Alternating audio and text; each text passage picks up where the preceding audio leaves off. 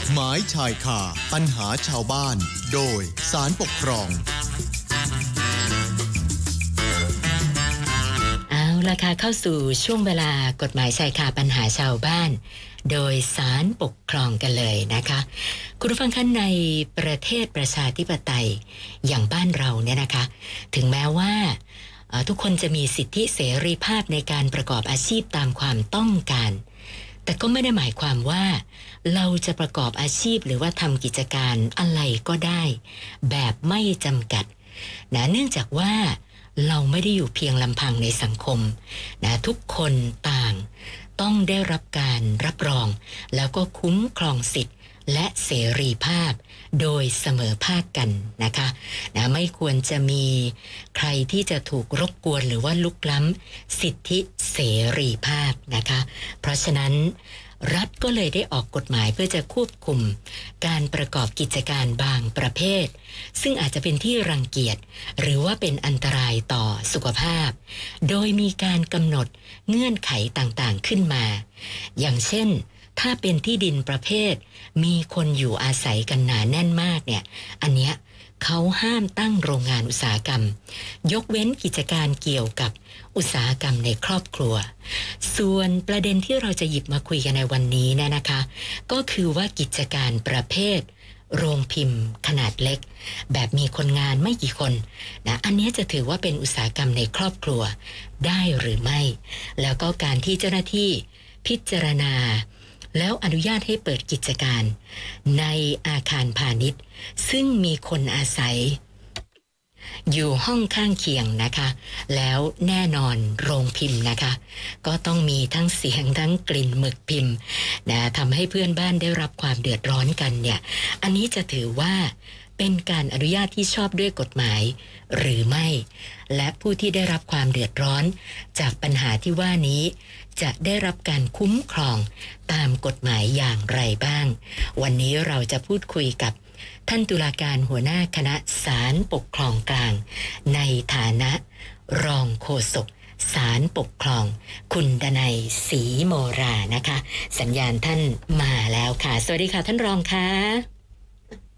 สวัสดีครับ คุณสุนันท์ครับ สวัสดีครับท่านผู้ฟังครับ ค่ะท่านรองคะรายละเอียดของข้อพิพาทที่ว่านี้เนี่ยมีความเป็นมายังไงล่ะคะ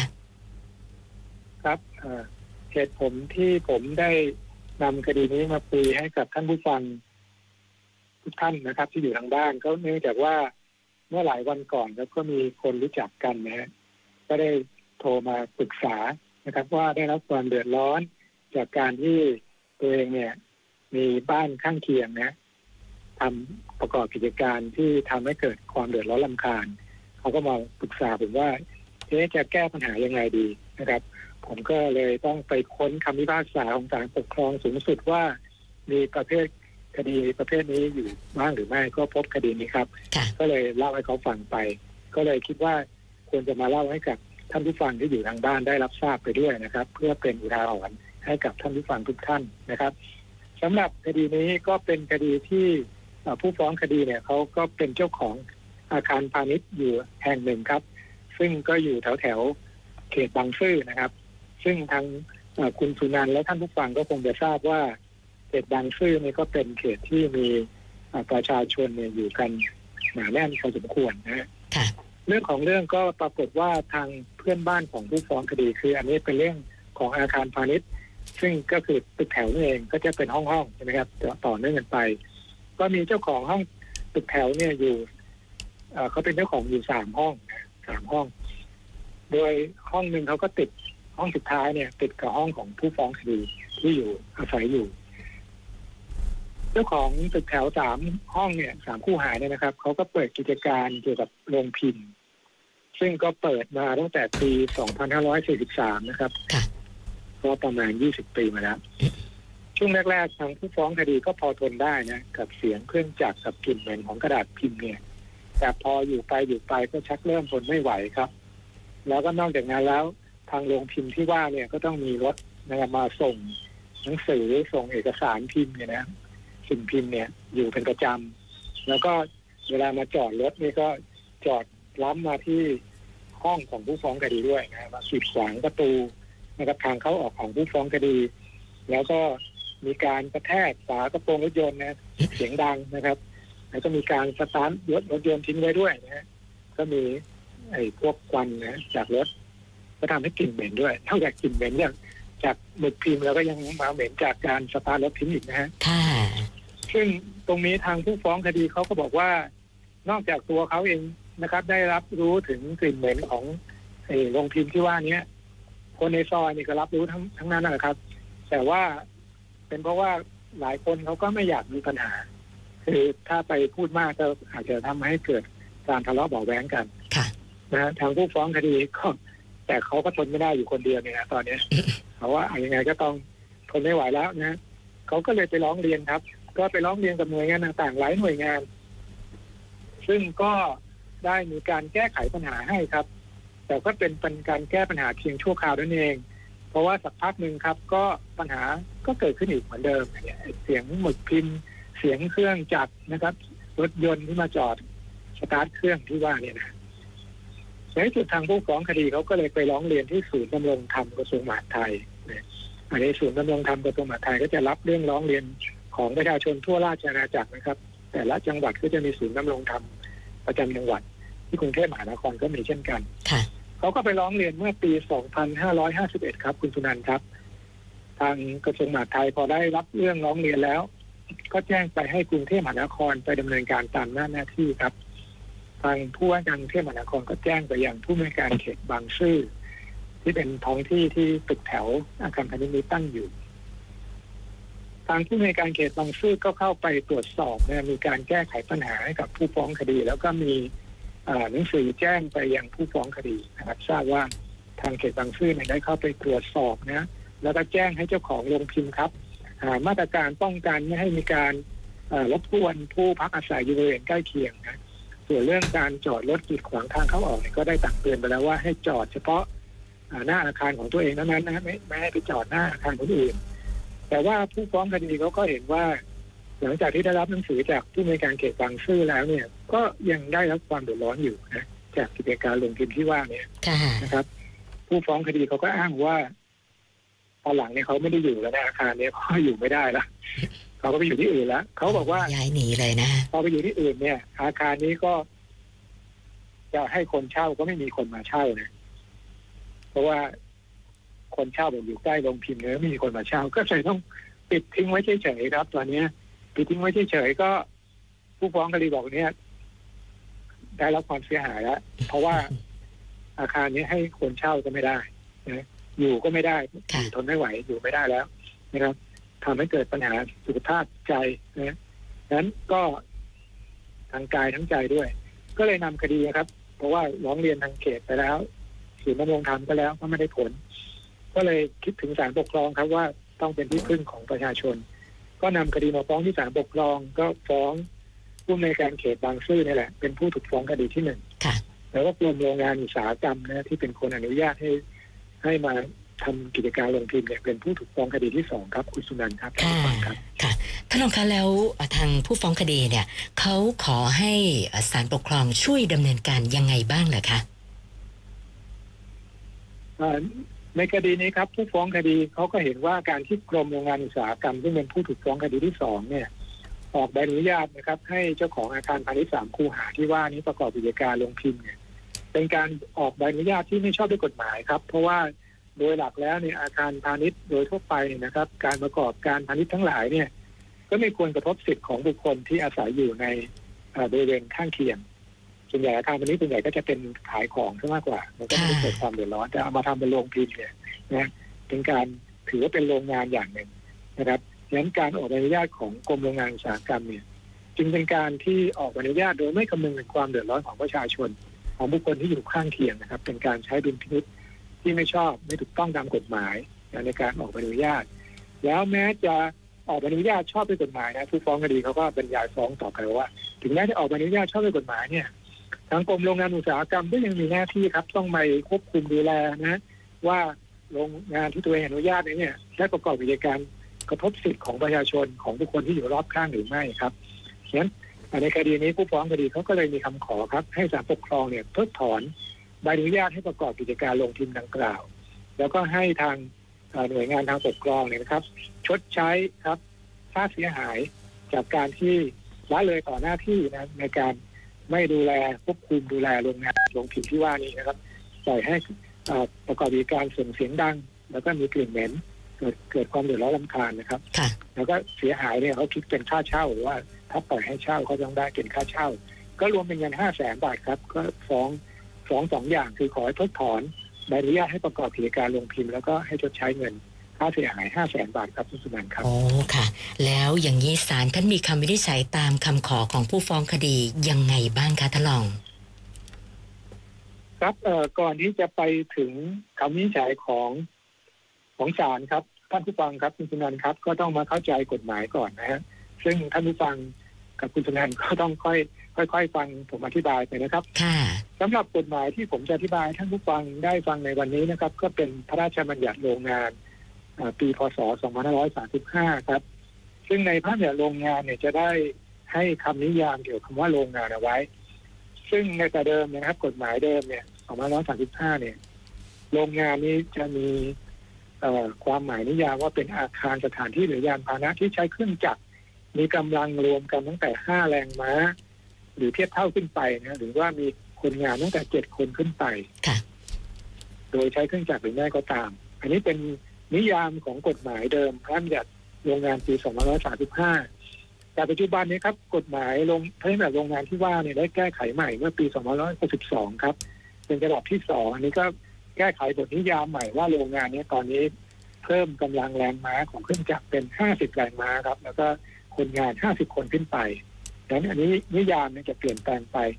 แต่ว่าคดีนี้ที่เรากำลังคุยกันวันนี้นะครับ ก็เป็นคดีที่เกิดขึ้นมาต้องนานแล้ว ก็ยังใช้ตามพระราชบัญญัติโรงงานฉบับปี 2535 ครับค่ะสำหรับโรงงานเอ่อที่ว่าเนี่ยนะครับ ที่เขาแบ่งเป็นแรงม้าที่ว่าเนี่ย ก็แบ่งออกเป็นสามประเภทนะสามสามประเภท โดยพิจารณาถึงเกี่ยวกับเรื่องของการป้องกันเหตุเดือดร้อนนะครับ การลำคาญในการป้องกันความเสียหายกับระดับของความอันตรายที่มีผลกระทบต่อประชาชน ก็มีอยู่สามจำพวก ก็คือโรงงานจำพวกที่หนึ่งเนี่ยอันนี้ก็ถ้าเป็นโรงงานจำพวกที่หนึ่งก็คือ ผู้ที่จะประกอบกิจการโรงงานประเภทนี้เขาสามารถประกอบกิจการได้ทันทีนะโดยไม่ต้องไปขออนุญาตอะไรเลยทำทำได้เลยนะ ส่วนโรงงานจำพวกที่สองนี่ก็ต้องไปแจ้งพนักงานเจ้าที่ก่อนก็คือของกรมโรงงานอุตสาหกรรมเนี่ยว่าประสงค์จะประกอบกิจการโรงงานนะครับ เมื่อทางเจ้าพนักงานเนี่ย ได้รับแจ้งแล้วเนี่ยถึงจะประกอบกิจการได้ ส่วนโรงงานในพวกที่สามอันนี้ก็จะต้องไปขออนุญาตก่อนนะถึงจะดำเนินการได้ครับคุณผู้การครับ ค่ะค่ะ เอ๊ะแล้วแต่ละประเภทนี่เขามีรายละเอียดแตกต่างกันยังไงบ้างล่ะคะท่านรอง แต่ละประเภทก็มีความแตกต่างก็คือเกี่ยวกับกำลังแรงม้าของเครื่องจักรครับ ซึ่งถ้าเป็นตามพระราชบัญญัติโรงงานอุตสาหกรรมปี 2535 นี่ก็อยู่ที่ถ้าเป็นไม่เกิน 20 แรงม้าก็เป็นโรงงานในผู้ที่หนึ่งถ้าเกิน 20 แรงม้าไม่ถึง 50 แรงม้าก็เป็นในผู้ที่สองส่วนถ้าเกิน 50 แรงม้าขึ้นไปก็เป็นโรงงานในผู้ที่สามครับสำหรับกิจการโรงพิมพ์เนี่ย แต่เดิมเนี่ยนะไม่เกิน 20 แรงม้าเนี่ยก็ถือว่าเป็นกิจการประเภทที่หนึ่งที่ไม่ต้องขออนุญาตนะครับ ไม่ต้องไม่ต้องแจ้งด้วยนะแต่ว่าถ้าเกิน20แรงมาก็ต้องแจ้งต่อพนักงานเจ้าหน้าที่ก่อนดำเนินการแต่ปัจจุบันนี้นะครับ ตามกฎหมายใหม่ที่แก้ไขใหม่แล้วเนี่ยนะครับกฎกระทรวงกำหนดประเภทชนิดและขนาดของโรงงานพศ2563 ครับ ปัจจุบันนี้โรงพิมพ์ทั้งหลายเนี่ยไม่มีโรงงานในพวกที่หนึ่งแล้วนะครับ ก็คือหมายความว่าจะไปประกอบกิจการเนี่ยต้องแจ้งให้เจ้าพนักงานทราบก่อนนะ เพราะว่าโรงงานตามกฎหมายใหม่เนี่ย ต้องมีกำลังแรงม้าของเครื่องจักรเนี่ยไม่เกิน 50 แรงม้าครับ ถึงจะถือว่าเป็นโรงงานครับคุณสุนันท์ครับอ๋อค่ะ เอ๊ะแล้วคดีพิพาทรายนี้เนี่ยไม่ทราบว่าเป็นโรงงานประเภทไหนล่ะคะท่านรอง ก็สำหรับคดีนี้ที่เป็นคดีพิพาทกันนะครับ ก็ถือว่าเป็นโรงงานประเภทที่สองครับ เพราะว่าอันนี้ตามกฎหมายเก่านะฮะเพราะว่าโรงงานที่ว่าเนี่ยมีเครื่องจักรทั้งหมด 34 แรงม้านะมีคนงาน 9 คนนะครับค่ะก็ได้รับ ก็ก่อนจะประกอบกิจการก็ไปแจ้งต่อพนักงานเจ้าหน้าที่ของกรมโรงงานอุตสาหกรรม แล้วก็ได้รับแจ้งแล้วนะก็ดำเนินการประกอบกิจการ ทีนี้ข้อที่จริงนะครับ ก็รับฟังได้ว่าในขณะที่กรมโรงงานออกใบรับแจ้งให้ให้กับเจ้าของเนี่ยนะในเจ้าของอาคารพาณิชย์สามคูหาในการทำโรงพิมพ์เนี่ยได้มีประกาศกฎกระทรวงฉบับที่ 414 พศ 2542 นะครับ ซึ่งออกตามความ ในพระราชบัญญัติการผังเมือง พศ 2518 อันนี้ก็ได้เกี่ยวกับพระราชบัญญัติผังเมืองเนี่ยจะกำหนดไว้ว่าสถานที่ที่ใดเนี่ยนะครับคือจะกำหนดประเภทไว้ว่าจะประกอบกิจการอะไรได้บ้างสำหรับในกรณีของเขตบางซื่อตรงที่ว่าเนี่ยนะครับ ถือว่าเป็นประเภทที่อยู่อาศัยหนาแน่นมากนะครับหนาแน่นมากนี้ก็จะห้ามใช้ประโยชน์ที่ดินเพื่อประกอบกิจการโรงงานทุกจำพวกเลยนะ เว้นแต่เป็นโรงงานที่กำหนดไว้ในท้ายของกฎกระทรวงที่ว่านี้ ซึ่งท้ายกฎกระทรวงที่ว่านี้ถ้าเป็นโรงพิมพ์เนี่ยก็ต้องเป็นโรงงานเป็นพวกที่หนึ่งก็คือมีเครื่องจักรไม่เกิน 20 แรงม้าดังนั้นในกรณีของโรงงานของโรงพิมพ์ของผู้ร้องสอดที่เป็นเจ้าของอาคารพาณิชย์สามคู่หาที่ว่าเนี่ย มีเครื่องจักร 34 แรงม้า ก็ถือว่าเป็นโรงงานประเภทที่สองเป็นพวกที่สองนะดังนั้นก็ถูกห้ามให้ประกอบกิจการโรงงานนะครับ แต่เรื่องนี้ก็ถือว่าประกอบกิจการโรงงานไม่ได้ แต่ว่าเรื่องนี้ครับ ทางกรมโรงงานอุตสาหกรรมที่เป็นผู้ถูกฟ้องคดีที่สองเขาก็ต่อสู้ครับว่ากรณีของผู้ร้องสอดเนี่ยเจ้าของโรงพิมพ์นี้นะเขาได้รับการยกเว้นครับ ตามมาตรา 27 วรรคสองแห่งพระราชบัญญัติการผังเมือง พศ 2518 ครับ เพราะว่าในการที่ได้รับใบอนุญาตนั้นเนี่ย เป็นการอนุญาตก่อนที่ผังเมืองรวมนะครับกฎกระทรวงฉบับที่ 414 พศ 2542นี้ออกบังคับใช้ อันนี้ก็ถือว่าเป็นข้อยกเว้นนะค่ะครับถือว่าใช้ประโยชน์ในที่ดินมาก่อนครับคุณกุนันท์ครับโอ้เหรอคะแล้วอย่างนี้ศาลปกครองสูงสุด ท่านมีความเห็นตามก็กล่าวอ้างที่ว่านี้ยังไงบ้างคะครับเรื่องนี้ก็ซับซ้อนครับเป็นเรื่องในทางกฎหมายโดยแท้เลยก็คือศาลปกครองสูงสุดก็ไปพิจารณากฎหมายต่อไปอีกครับ กฎหมายนี่มันมีรายละเอียดมาก ก็คือถึงแม้ทางกรมโรงงานอุตสาหกรรมจะอ้างว่าได้รับข้อยกเว้นเนี่ย แต่ว่าก่อนที่จะมีผังเมืองรวมกฎกระทรวงเนี่ยฉบับปี2542ฉบับที่ 414 เนี่ย ก่อนหน้านี้ก็มีกฎกระทรวงเกี่ยวกับผังเมืองเนี่ยครับ ที่ออกตามพระราชบัญญัติผังเมืองเนี่ยฉบับที่ 116 นะครับ ออกมาตั้งแต่ปี 2535 ซึ่งในกฎกระทรวงฉบับนั้นเนี่ยนะครับ กำหนดพื้นที่ที่เป็นเอ่อประเภทที่อยู่อาศัยมากเนี่ยนะครับคนหนาแน่นมากเนี่ยให้ใช้ประโยชน์เพื่อการอยู่อาศัย หรือว่าเป็นสถาบันราชการหรือสาธารณูปโภคหรือสาธารณูปการนะครับ เป็นส่วนใหญ่ แล้วถ้าหากจะใช้ในกิจการอื่นเนี่ยก็ให้ใช้เพิ่มได้อีกไม่เกินร้อยละสิบของที่ดินประเภทนี้ อย่างไรก็ตามครับ ห้ามใช้ประโยชน์ที่ดินเพื่อประกอบกิจการที่เป็นโรงงานทุกประเภทครับค่ะเว้นแต่เป็นกิจการโรงงาน ที่เขาเรียกว่าอุตสาหกรรมบริการ หรือว่าอุตสาหกรรมในครอบครัว ที่ไม่ก่อความเดือดร้อนลำคาญหรือไม่เป็นมลพิษ อันนี้กรณีของผู้ร้องสอนเนี่ยเจ้าของโรงพิมพ์เนี่ยนะครับ ซึ่งเขาเป็นเจ้าของโรงพิมพ์เนี่ยถือว่ากิจการที่เขาทำเนี่ยถือว่าเป็นกิจการที่น่ารังเกียจนะตามกฎหมายเนี่ยก็ถือว่าเป็นกิจการที่น่ารังเกียจค่ะและเป็นอันตรายต่อสุขภาพนะทำให้เกิดความเดือดร้อนได้ดังนั้นตรงนี้ถือว่า ตามกฎกระทรวงฉบับที่116เนี่ย ถูกห้ามครับไม่ให้ประกอบกิจการงั้น การที่ทางผู้ในการเขตเนี่ย ตอนนั้นเนี่ยไปอนุญาตให้ใช้สถานที่คือผู้ในการเขตเป็นคนบอกอนุญาตว่าอาคารนี้ใช้ได้นะครับ ใช้ในการทำประกอบกิจการได้ แล้วก็การที่กรมโรงงานอุตสาหกรรมเนี่ยไปรับแจ้งให้ผู้ร้องสอดประกอบกิจการลงพิมพ์ได้ อันนี้ก็ถือว่าไม่ชอบด้วยกฎหมายครับ เพราะว่าเป็นพื้นที่ต้องห้ามตามกฎกระทรวงฉบับที่ร้อยสี่ร้อยสิบหกนะ นั้นก็ไม่เข้าข้อยกเว้นที่ทางกรมโรงงานอุตสาหกรรมมาอ้างเนี่ยว่าเข้าข้อยกเว้นเนี่ยก็อ้างไม่ได้ครับคุณสุนันท์ครับ ค่ะค่ะ คือได้รับการอนุญาตที่ไม่ไม่ชอบด้วยกฎหมาย แล้วก็ผู้ฟ้องคดีเขาก็ได้รับความเสียหายแบบนี้นะคะท่านรอง อันนี้จะถือว่าเข้าข่ายเป็นการละเมิด แล้วผู้ถูกฟ้องเนี่ย จะต้องชดใช้ค่าเสียหายให้กับผู้ฟ้องคดีด้วยหรือเปล่าคะเนี่ย อันนี้ก็ ถือว่าเป็นการกระทำละเมิดครับ เพราะว่าทางถือว่าทางผู้ถูกฟ้องคดีทั้งสองเนี่ยผู้ในการเขตบางซื่อแล้วก็ทางกรมงานอุตสาหกรรเนี่ยได้ใช้อำนาจ